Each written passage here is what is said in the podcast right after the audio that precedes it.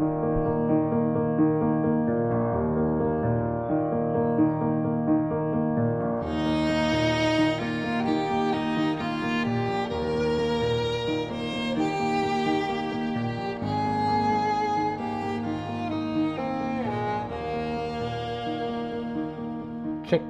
Charlie, episodio 3.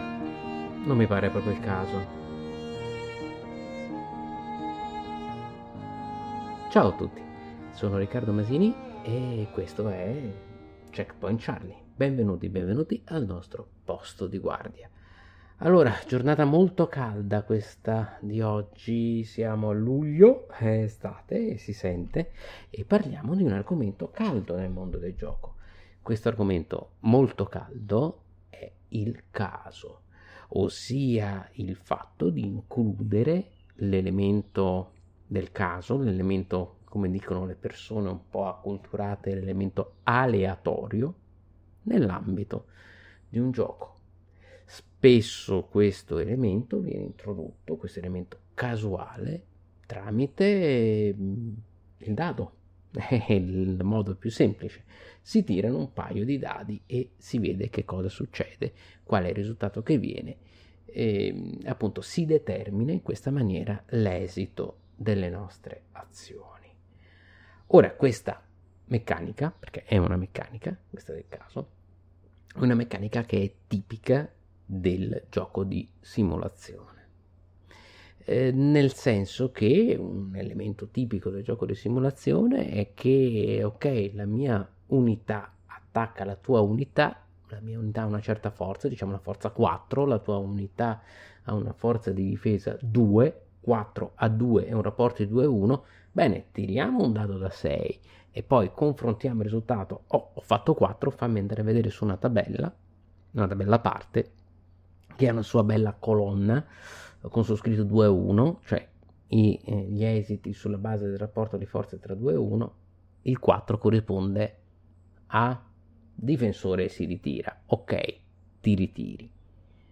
Bene, questa è la forma più semplice di elemento casuale, di elemento aleatorio che posso, che posso inserire all'interno di, di un gioco.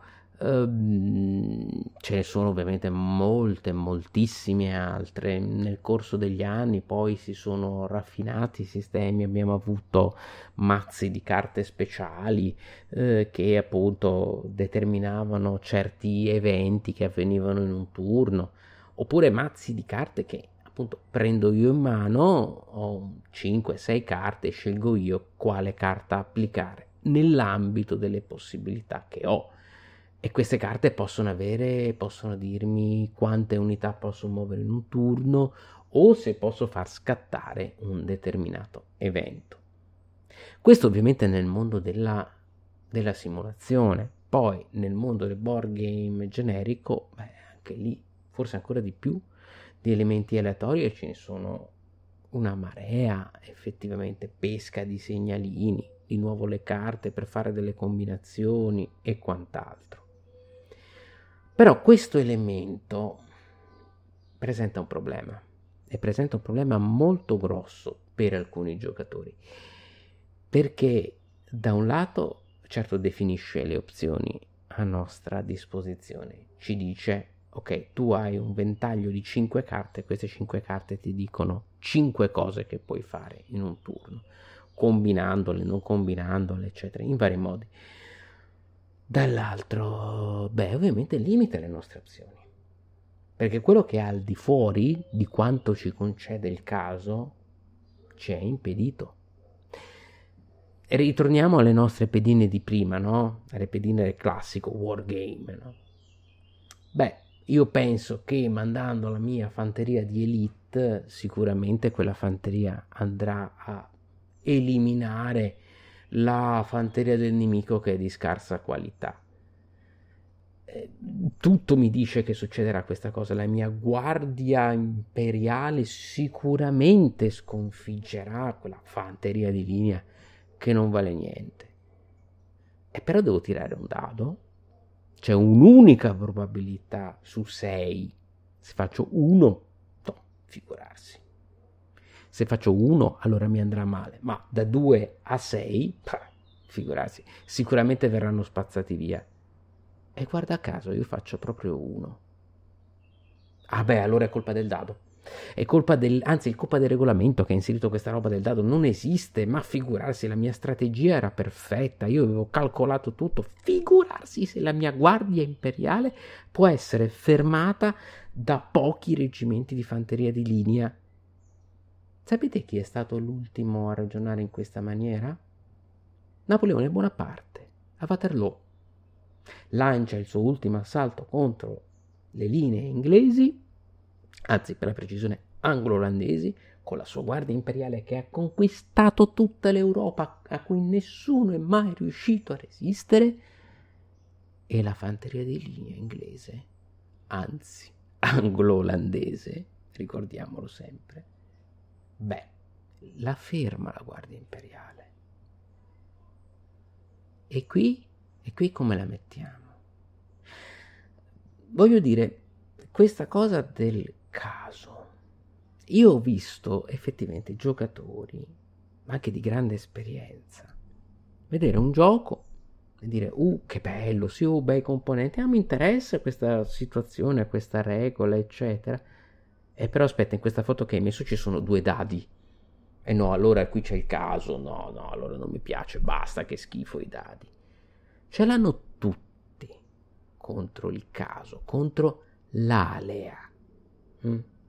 L'alea, questo grande nemico della nostra idea che in fondo del mondo noi sappiamo tutto, che possiamo controllare tutto o che possiamo mettere in campo tutte le opzioni possibili, tutti i fattori possibili per cui l'esito finale delle nostre decisioni del gioco non potrà che essere quello previsto. Ora, tutto questo può esistere, ma in un laboratorio. Non può esistere nella realtà. E questo è il grande dilemma del gioco di simulazione, perché vedete, io sono convintissimo che gli autori del gioco di simulazione, se potessero permettersi di creare un gioco con esiti ben definiti, che vada esattamente come vorrebbero loro, a determinate condizioni, secondo me sarebbero felicissimi problema è che non possono farlo, perché la realtà si ribella a questo. La realtà è dominata da una serie di fattori, di elementi, di correnti sotterranee che vanno al di là del nostro controllo. Se non altro perché non le conosciamo, perché non le sappiamo.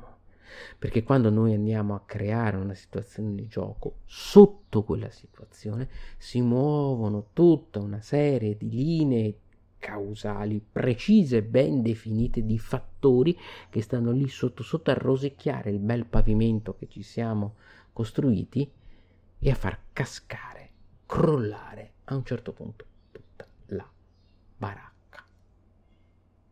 Questo però, attenzione, vale per il caso in assoluto. Nel gioco di simulazione c'è un'ulteriore complicazione e questa ulteriore complicazione è che il caso nel gioco di simulazione non è mai, mai, mai neutrale. Cosa significa? Di solito nel board game generico, German o altro, o gli Eurogame, ma chi più chi meno, diciamo. Questo l'uso del dado in effetti può essere arbitrario.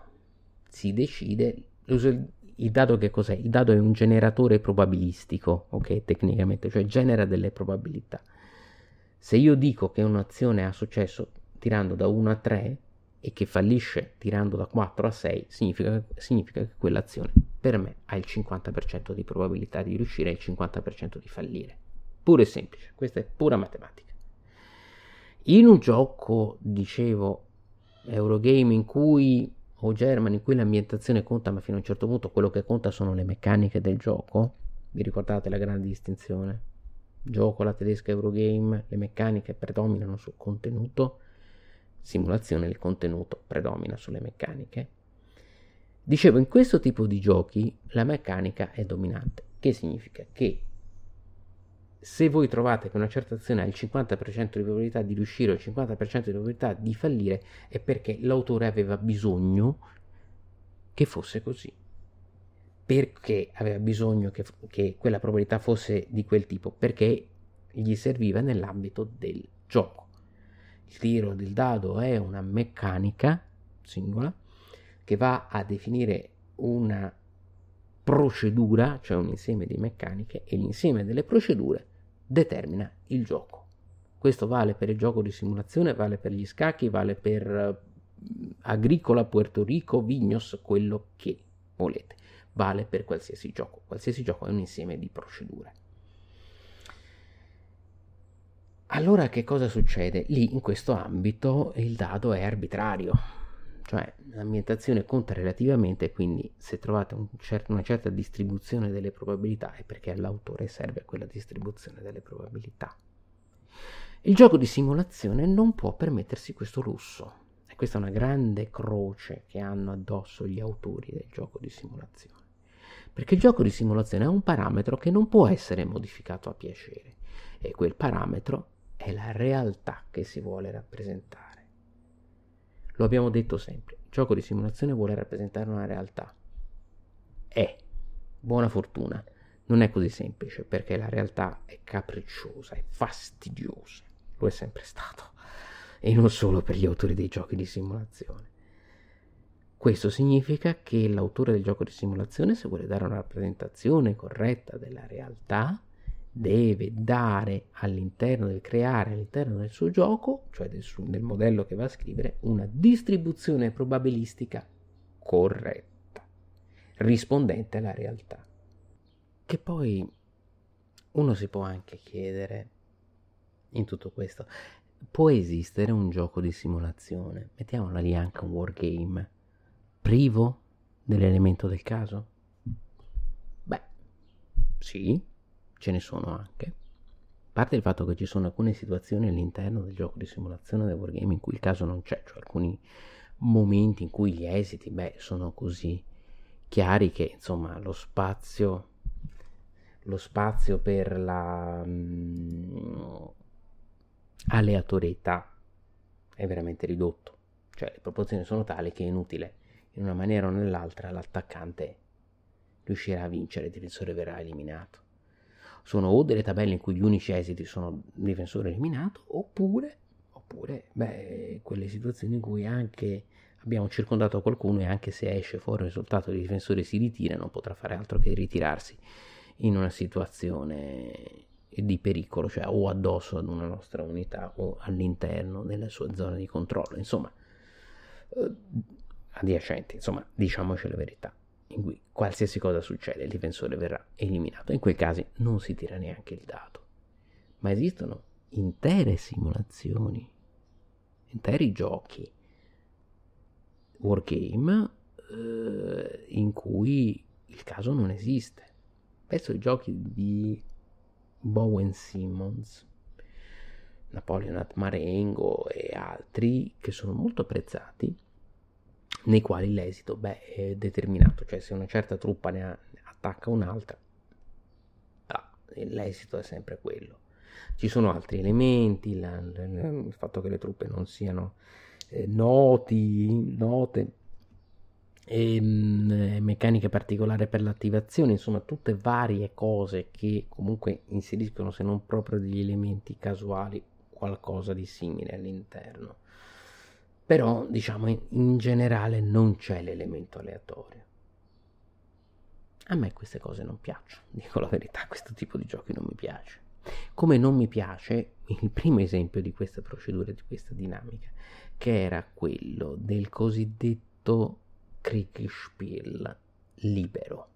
Mm? A un certo punto si pensò che in effetti tra la fine dell'Ottocento, beh, il Kriegspiel potesse essere affidato unicamente agli arbitri, c'erano sempre stati, eh, però gli arbitri poi dopo giudicavano sulla base degli esiti dei dadi, quindi variavano i modificatori, le cose, però insomma non avevano questo, questo potere assoluto e si cercò di, si disse, beh, se invece noi lasciamo che sia l'arbitro in maniera autonoma, discrezionale, a determinare gli esiti di un certo scontro, L'arbitro è una persona molto esperta e sicuramente potrà calcolare molte più variabili, molti più fattori ed elementi rispetto a un tiro di dado. Il caso, figurarsi, di nuovo, questo pregiudizio contro il caso, beh, allora lui potrà sicuramente valutare bene la situazione e determinare degli esiti precisi, razionali, una simulazione migliore. Sapete quali sono state le conseguenze di questo Kriegspiel libero? La manovra del 1914 contro la Francia dei tedeschi miseramente fallita. E la difesa della Normandia nel 1944 dei tedeschi contro gli alleati miseramente fallita. La pianificazione della battaglia di Midway da parte dei giapponesi nel 1942 contro gli americani nel Pacifico miseramente fallita. Questo perché vari elementi entrano in considerazione, ma in generale è che questo ne parlano un bel libro su Midway, per esempio Shattered Sword, adesso non mi ricordo il nome degli autori, colpa mia. Um, semplicemente l'arbitro non voleva dire all'ammiraglio tal dei tali, guardi signor ammiraglio, la sua manovra contro Midway è totalmente sbagliata. Non se l'era sentita, era, erano dei capitani o delle persone più basse in grado non se l'erano sentita dirgli caro signor ammiraglio oppure in altri casi caro signor generale lei sta facendo un'emerita sciocchezza un'emerita stupidaggine. Non se l'erano sentita e quindi hanno aggiudicato hanno determinato un esito favorevole alla manovra e boom. Nella realtà beh poi ci ha pensato la realtà prendersi la sua vendetta tragicamente questo perché eliminare il caso, cioè eliminare il dado dalla simulazione non significa eliminare il caso, significa passare ad un altro tipo di caso, un caso che non è determinato dal, dagli aspetti oggettivi, reali e materiali, ma è discrezionale. Nei giochi della Simmons gli esiti sono predeterminati, quindi che cosa sto giocando io? L'idea che la Simmons ha di come quegli esiti dovevano essere. È lei a giudicarlo. E quindi eh, è valido, non è valido? Boh, è arbitrario. Non è più il caso ponderato dall'osservazione statistica, storica, storiografica e tutto quello che vi pare degli esiti di una determinata situazione, quindi una situazione che ha un valore oggettivo. No, è un'opinione è un'idea e ancora di più non è nemmeno mediata dal, ca- dal, dal, dado, perché anche la tabella è un'idea, attenzione, anche la tabella è un'opinione, l'abbiamo detto, è quello che l'autore pensa che fosse la, dis- la distribuzione probabilistica di determinati eventi. Ma nella tabella almeno è il caso, che quindi mi dà un range di opzioni, quindi può andare in un modo, può andare in un altro, beh, lì di nuovo entra di nuovo in gioco la mia libertà. Un giudizio arbitrario pres- prescritto, predefinito, deciso da qualcun altro perché secondo lui le cose vanno così, non mi lascia alcuna libertà, non ho il dado a mediare questi risultati. È così, punto e basta, accettalo o basta o, o chi se ne importa. E questo è vero caso aleatorio, completamente slegato dalla realtà. È, è quello che non mi piace, non è un'aleatorietà ponderata ponderata dall'osservazione della realtà, dalle esigenze di rappresentazione della realtà stessa. È un caso fine a se stesso, che non significa nulla.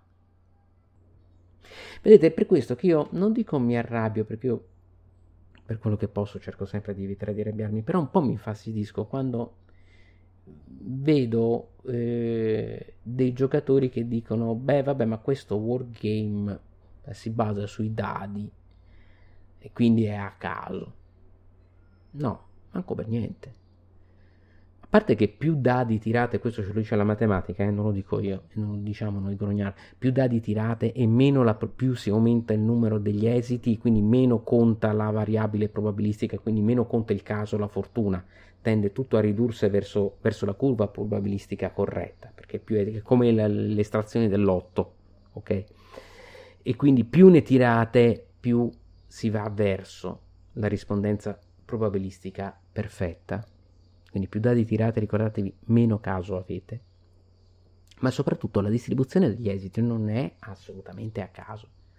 Sarebbe a caso se tutti i wargame avessero l'unica stessa tabella, l'unica stessa distribuzione degli esiti. Tutti, eh? Tutti. Da Tactics 2 del 58 fino all'ultimo della GMT uscito adesso. E invece no. Ogni singolo wargame ha la sua tabella. Le tabelle cambiano di periodo storico in periodo storico rappresentato. Una tabella della prima guerra mondiale vedrà una marea di perdite sia per l'attaccante che per il difensore, perché così succedeva negli scontri della prima guerra mondiale. Già nella seconda guerra mondiale, eventi che si sviluppano 20-30 anni dopo, beh, eh, lì avrete molte più ritirate perché le tattiche erano cambiate, gli equipaggiamenti erano cambiati, quindi c'è un fronte molto più mobile, quindi molte meno perdite nell'immediato. Figurarsi le tabelle del periodo napoleonico, addirittura quelle del periodo antico. La distribuzione degli esiti è decisa dall'autore, perché è l'autore che scrive la tabella, eh? non è che c'è un'unica tabella. E quindi fa parte della sua interpretazione di quel periodo, dell'arte della guerra in quel periodo. Ora in tutto questo il caso dove sta? Il caso sta nel singolo esito nel singolo reggimento, nel singolo scontro, ma nell'ambito della partita si distribuisce il caso e va verso quella che è la visione dell'autore, che è una visione molto specifica e che cerca sempre di corrispondere alla realtà che l'autore prova a rappresentare.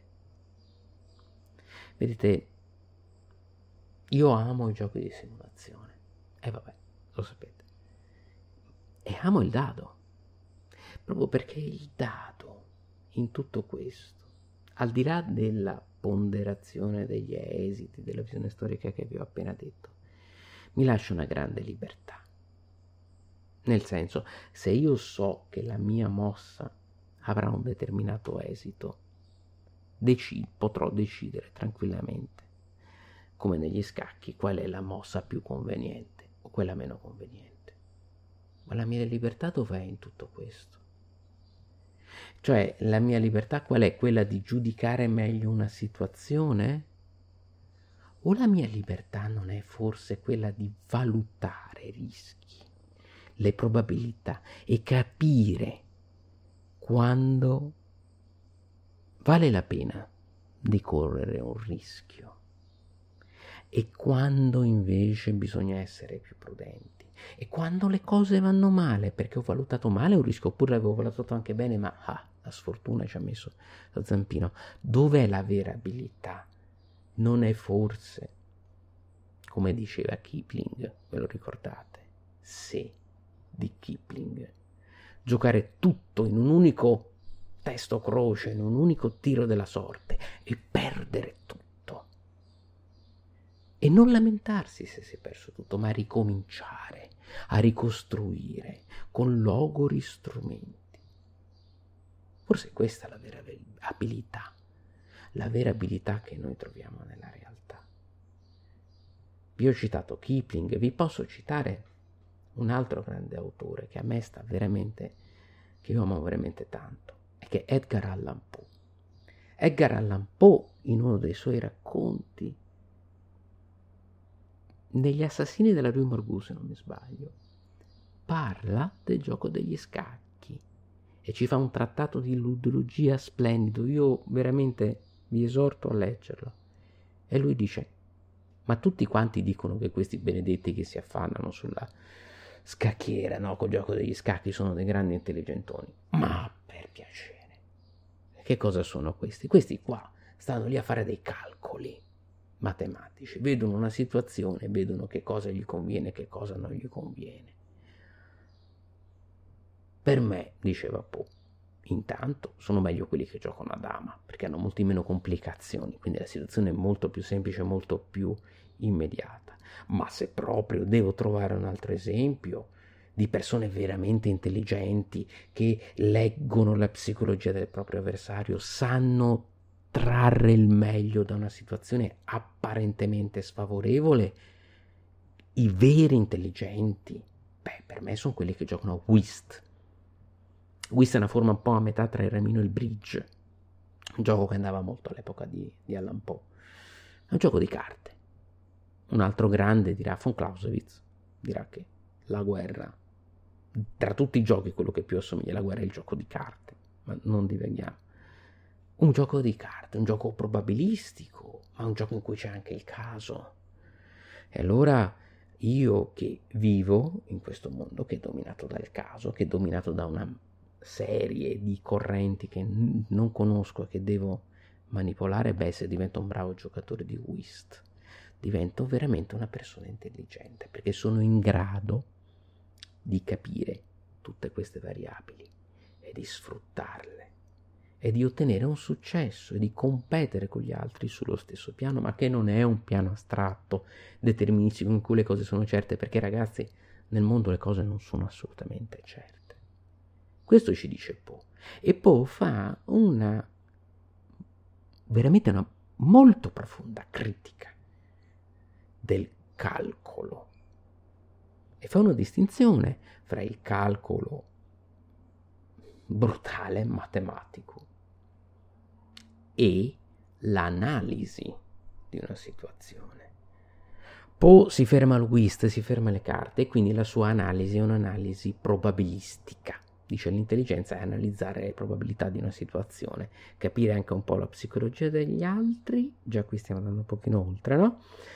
E appunto ottenere un successo. Questa è l'analisi, io la definirei analisi dinamica. In realtà, secondo me, Poe si ferma ma non per colpa sua, un passettino indietro rispetto a dove poteva arrivare. In una prossima puntata vi parlerò delle complessità dell'analisi organica, che è un po' come aggiungere una terza dimensione. Ma vabbè, questo è tutto un altro discorso, ne riparleremo. Quello che mi dispiace è che Poe non è vissuto abbastanza per conoscere i wargame, che di lì a qualche decennio dopo la, la sua morte più o meno si sarebbero molto diffusi anche in ambito anglosassone. Secondo me Allan Poe se ne sarebbe innamorato, ne avrebbe apprezzato del gioco di simulazione, ne avrebbe apprezzato la drammaticità e la sfida intellettuale, proprio come avrebbero fatto altri intellettuali a lui contemporanei, come avrebbe fatto Wells, e lo sappiamo tutti, ma anche Stevenson e molti altri che si innamorano del gioco di simulazione, che ne intravedono tutte le possibilità, sia di rappresentazione della realtà che poi di descrizioni di modelli di un possibile, di un possibile futuro. Ma allora, tutto questo, e tutto questo continua a basarsi sul caso, perché anche il gioco di carte è dominato dal caso.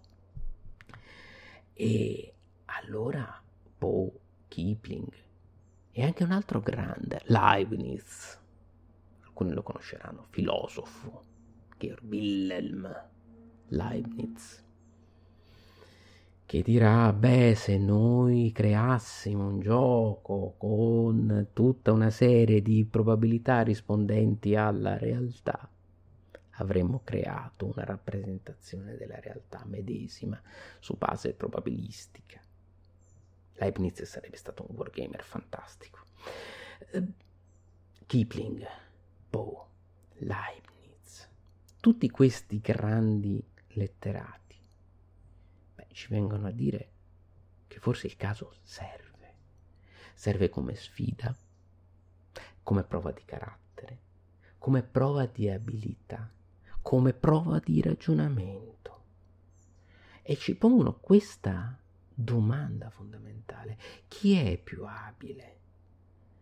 Colui che sceglie la migliore tra alternative note, quindi fa una semplice analisi, una sem- neanche un'analisi, un semplice paragone tra, tra alternative note a tutti, o chi è in grado di non illudersi degli improvvisi successi e sa invece ottenere il meglio da situazioni sfavorevoli, contrastando il caso colpo su colpo. Shakespeare è più nobile, no? Subire le frecce dell'alterna fortuna. Mm. Vedete quanti problemi ci, ci crea questo piccolo oggettino cubico, questo dado. Io capisco quelli che ne sono spaventati, le volte ne sono spaventato anch'io perché il caso, certo, l'idea che io fa, metto tutto in ordine, sono, ho messo, credo di aver fatto tutto il mio lavoro e poi alla fine il mio lavoro non viene apprezzato e poi alla fine il mio lavoro nonostante quello che ho fatto, eh, non ha un esito favorevole. Non per colpa mia, non arrivo a successo, non per colpa mia. Beh, questo è destabilizzante. Lo era anche nell'antichità. Guardate, in realtà i problemi sono sempre gli stessi, sia oggi che mille, duemila, tremila anni fa. Quando c'era un gioco in India, si chiamava Chaturanga, io lo, lo, lo nomino spesso. Il Chaturanga è il gioco dei quattro. Il gioco dei quattro era l'antenato degli scacchi. Ma come si basava? Su come funzionava l'antenato degli scacchi? C'erano quattro tipi diversi di pedine, ognuno dei quali corrispondeva ad, delle, ad una delle specializzazioni dell'esercito indiano, la fanteria, i carri, gli elefanti, eccetera. Pare che fosse la cavalleria il quarto, adesso non mi ricordo francamente. No, gli arcieri, gli arcieri, penso fossero gli arcieri. E in origine antica si giocava con il dado. Gli scacchi non ve l'avevano detto questa cosa, eh? non ve l'avevano detto che alle loro origini anche loro si giocavano con il dado. Poi dopo l'hanno perso, hm? perché poi sono diventati lo shatrangi in Persia, secondo alcuni portati da Alessandro Magno. Questo forse è un'idea un po' romantica, però comunque sia vengono, arrivano in Occidente, forse con le crociate, però fin dall'ambito greco, e poi ancora di più in ambito islamico, e ancora di più in ambito cristiano, il dado viene visto il caso, è l'azzardo, è l'imprevisto, l'imprevedibile, l'imponderabile, l'irrazionale, il diavolo tentatore. Togliamo questi dati, giochiamolo senza dati questo gioco. E eh, fu una grande perdita, perché il dado, beh, il dado nell'ambito indiano, nella mentalità indiana, qualsiasi una mentalità olistica, qualsiasi azione della nostra giornata non è indipendente, autonoma, ma fa parte di un unico flusso. Quindi il mio tirare il dado in quel certo modo, in quell'ottenere quel determinato risultato, è parte del flusso della mia vita, quindi anche quello ha un significato. Ma non andiamo così in maniera così approfondita. Molti secoli dopo arriveranno i nostri cari amici Elvig e soprattutto von Reiswitz, prussianamente, riprendendo il nostro bravo Leibniz, diranno, eh vabbè, ma questo dato benedetto, ma se noi facciamo delle tabelle probabilistiche, no? Usiamo dei dadi speciali con dei risultati diversi, sia da attaccare un 2 a 1, un 3 a 1, un 4 a 1, che è la stessa cosa che fare una tabella, eh, che dire un dato generico su una tabella, fare dei dadi speciali, lo sanno chi ha giocato a Commands and Colors. Insomma, leghiamo l'esito del dado alle probabilità statistiche di riuscita o fallimento o in mezzo, una gradazione in mezzo di una determinata azione a determinate condizioni. In questa maniera noi avremo ricreato la realtà. Metodo scientifico. Interessante questa unione tra visione olistica indiana e metodo scientifico, che poi dopo a un certo punto si reincontrano, no? Forse non sono così diversi come, come vogliamo pensare.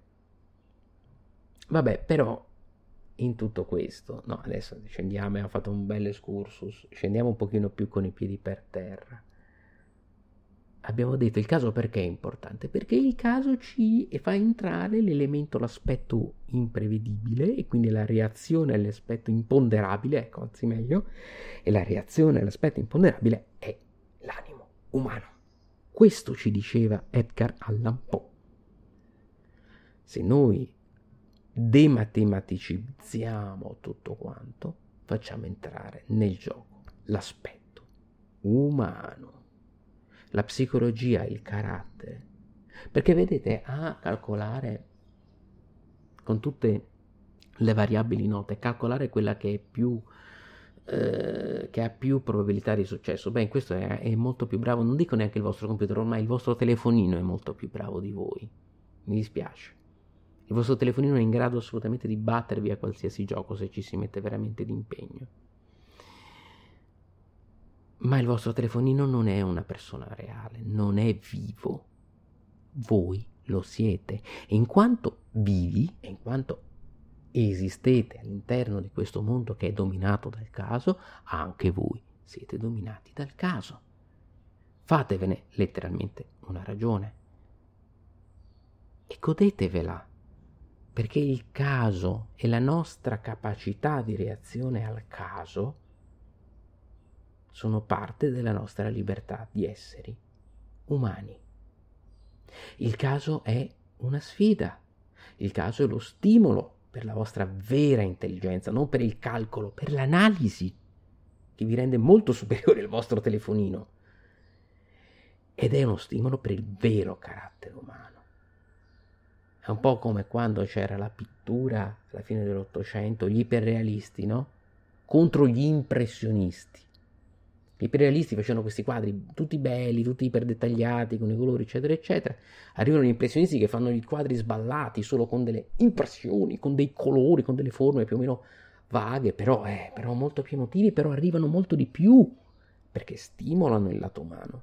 E allora gli imperialisti dicono, eh vabbè, ma voi non sapete dipingere, non è dipingere questo, che è sta roba? Un cerchio al posto del sole, due macchie al posto dell'acqua, di un fiume, di un lago gli impressionisti che cosa rispondevano? Ma molto semplicemente, miei cari, voi fate tanti sforzi, tanti lavori, tante, tante tecniche contro tecniche per una cosa che una qualsiasi fotografia in 0.4 secondi riesce a fare molto meglio di voi. Ci saranno poi tutti i discorsi sulla fotografia, sul pittorialismo, eccetera, quelli lasciamolo da parte, però, che anche qui c'è molto da dire, però la, la, l'obiezione degli impressionisti per me era validissima. A fare un sistema deterministico, a muoversi all'interno del sistema deterministico, miei cari, sono buoni tutti. A reagire quando la vostra guardia imperiale, mm, accidenti all'ultimo turno della battaglia, fa uno su di un dado da 6 e non riesce a sfondare. E allora che cosa fate? Lì è il vero carattere umano, la vera personalità. Lo dice anche un autore che, vabbè, noi wargamer teniamo un, come un feticcio, ma è un autore, un professore di storia, un analista strategico, veramente una persona che ne sa, ed è Mark Herman. Mark Herman, che è l'autore di We the People, eh, Churchill, uh, Empire of the Sun, tutta questa metà dei l'autore di metà dei wargame che vedete citati, Peloponnesian War, adesso è appena uscito bellissimo, ve lo consiglio veramente. Allora Herman che cosa dice? Beh, ragazzi, quando qualcuno viene da lui gli fa l'obiezione, ma io ho fatto tutto bene nel tuo gioco, mm? tutto a posto, poi all'ultimo tiro di dado eh, è venuto male e mi è crollato tutto addosso.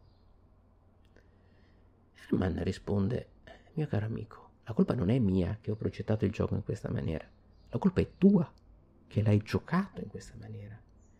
Perché se tu hai fatto tutta la tua strategia e l'hai lasciata alla mercé, non hai previsto che ci poteva essere quell'elemento impre- imprevedibile e l'hai lasciata alla mercé di un tiro di dado e poi è, quel tiro di dado ti ha detto male, è che è colpa mia. Io ho progettato la macchina, con i fari, con le ruote, con l'ABS e tutto. Ma se tu sei andato a fare spente la notte e poi sei andato contro un muro, ho capito che avevi il 90% di probabilità di non beccarlo, ma l'hai beccato, è che è colpa mia. Che ho progettato la macchina, non è colpa tua che l'hai guidata in quella maniera? E quindi il caso di per sé non è un limite, attenzione, non è un qualcosa di cattivo che può mandare a monte il vostro piano ben preordinato. O meglio, sì, lo può fare. Ma il vostro piano non è ben preordinato se non considera l'eventualità che il dado vi volti le spalle e che vada tutto male. È un piano fragile, non è un buon piano. Nessun piano, diceva von Moltke, maresciallo prussiano, grande Kriegspieler, grande wargamer, perfino da, da, da, da, giovane, da civile, aveva creato una delle prime associazioni di wargames come quelle nostre. in Prussia, anzi sì, prima ancora che diventasse Germania, molti dicevano nessun, diceva nessun piano sopravvive al contatto col nemico. Quindi se voi fate un piano perfetto e poi va male, non è colpa del caso, del destino, al destino noi diamo le colpe dei nostri errori, un ottimo metodo per dare al, a qualcuno o qualcosa la colpa è nostra. La colpa è nostra, è il nostro piano che è andato male e ok, può, può, qualsiasi piano può andare male, ma perché non ci eravamo pre- preparati un piano B. Non l'avevamo o non l'avevamo predisposto perché effettivamente anche se qualcosa andava male tutto reggeva, oppure non avevamo un piano B. Rimane sempre colpa nostra. E infine, rimanendo l'ambito della simulazione, ma che idea avete che idea abbiamo della realtà, della tattica militare, della politica, dell'economia? Tolstoi, Guerra e pace, prende in giro gli austriaci. Quando, prima della battaglia di Austerlitz 1805 contro Napoleone, il comandante austriaco legge agli altri comandanti austriaci e al comandante russo il suo piano di azione. Dice Die erste Kolonne marschiert, die zweite Kolonne marschiert, die dritte Kolonne marschiert. La prima colonna marcerà verso di qui, la seconda verso di qui, la terza verso di qua. E Kutuzov, il comandante russo, che sta dormendo accanto al fuoco, lo svegliano e dice: Cari amici miei, tutti questi piani non valgono a nulla. Domani vincerà chi avrà il morale migliore. Kutuzov, Kutuzov storicamente è stato un po' mitizzato, non era questo grandissimo generale, ma Napoleone sarebbe stato d'accordo con lui perché Napoleone che cosa diceva? Per me in guerra il morale vale rispetto all'elemento materiale 3 a 1 morale, elementi incogniti, non ponderabili, rispetto agli elementi materiali che secondo noi sono ponderabili, sono matematica. Eh, ma se attacco lì con 10.000 uomini contro 5.000 sicuramente passo. E invece non succede. E il dado ce lo ricorda. Perché non esiste nessun conflitto senza caso, perché i conflitti fanno parte della realtà e la realtà è dominata dal caso. Non c'è nessun elemento della realtà in cui voi vivete che non sia dominato dal caso. Studiamoci tutti la teoria del caos, le farfalle che sbattono, le ali fanno a Tokyo e fanno arrivare uragani a San Francisco e quello che vi pare. Tutto questo è caso, è casualità. Poi per carità i giochi senza l'elemento aleatorio sono anche interessanti, sono anche belli. A me non piacciono. Io sto con Keiwa. Keiwa è un grande studioso del gioco, un grande ludologo, che metteva l'alea come uno degli elementi fondamentali del gioco, dell'attrattiva del gioco, no? lo sfidare la sorte, il sfidare il destino, il giocarsi tutto in, un unico, in un'unica mano di carte, in un unico tiro di dado pure troppo perché poi ti porta all'azzardo che è una perversione dell'alea. Ma vabbè. Ma io appunto io sto con Keiwa io sto con Poe sto con Leibniz con uh, Kipling. Perché? perché il caso il suo ingresso nel mondo del gioco, nel mondo del gioco di simulazione come caso ponderato, quindi come compromesso, come probabilità da studiare, da analizzare, da modificare, perché se io vedo una tabella so che se magari invece di due unità gliene mando tre, oppure invece che aumento le mie probabilità o invece che attaccare contro la collina attacco dalla parte della pianura, allora ho più probabilità di farcela, quindi manipolare il caso, vedete, torniamo ad Herman, il girare il risultato del dado, avere in, cioè, agire sulla realtà, beh, il dado per me è una sfida. E le sfide per me sono strumenti per arrivare alla mia libertà. Perché non vi è libertà senza ponderazione, calcolo, valutazione dei conflitti e senza superamento. E gli ostacoli Sen- non vi è libertà senza, senza superamento degli ostacoli e gli ostacoli, beh, possono essere anche più forti di voi, a meno che voi non abbiate girato la situazione in una certa maniera, avete shiftato di colonna, come dicono in gergo i wargamer, cioè cam- abbiate cambiato colonna, siete, avete cambiato paradigma e allora le probabilità possono cambiare a vostro favore. Ma è lì sta il caso, e lì sta il gioco, e il caso è uno strumento per cui il gioco si verifica. Oppure, eh, se siete in una situazione disperata, beh, le accettate anche le probabilità avverse e andate avanti. E non c'è un fallimento automatico. Se invece se rovesciamo la situazione, invece c'è un'unica possibilità che voi riusciate ad ottenere un successo da una situazione disperata, allora il caso non diventa solo un vostro amico, diventa un vostro alleato, diventa la vostra unica speranza. Ma lì ci vuole carattere, lì ci vuole forza. E certo ci si può anche trovare in queste situazioni che nonostante tutti i propri sforzi migliori, ci si trova a dover affidare tutto a un tiro di dato. Beh, è questa, cari amici, questa è la vita e la realtà. E il gioco di simulazione non può che fare altro se non simulare, rispettare, rappresentare la realtà.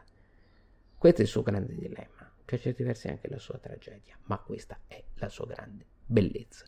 Quindi io, per quello che mi riguarda, dirò continuamente che se all'interno di un gioco vedo un elemento aleatorio, che sia un dado, dei segnalini da pescare alla cieca, una carta o quello che vi pare, beh, per me quel gioco diventa veramente interessante perché in quel gioco vi può essere uno spazio per la mia libertà e per la mia intelligenza. Bene, questa puntata è giunta al termine, io come sempre vi ringrazio per avermi seguito fino a qui, questa puntata è stata un po' complessa, un po' eh, un po' elaborata come, come concetti, però era molto importante perché volevo rispondere a quella che è una delle accuse più frequenti che si fanno al gioco di simulazione e che secondo me invece è uno dei suoi aspetti migliori e più belli. Io vi saluto, come sempre vi auguro buon divertimento e ci sentiamo alla prossima, alla prossima occasione. Il nostro turno di guardia finisce ora. Ciao!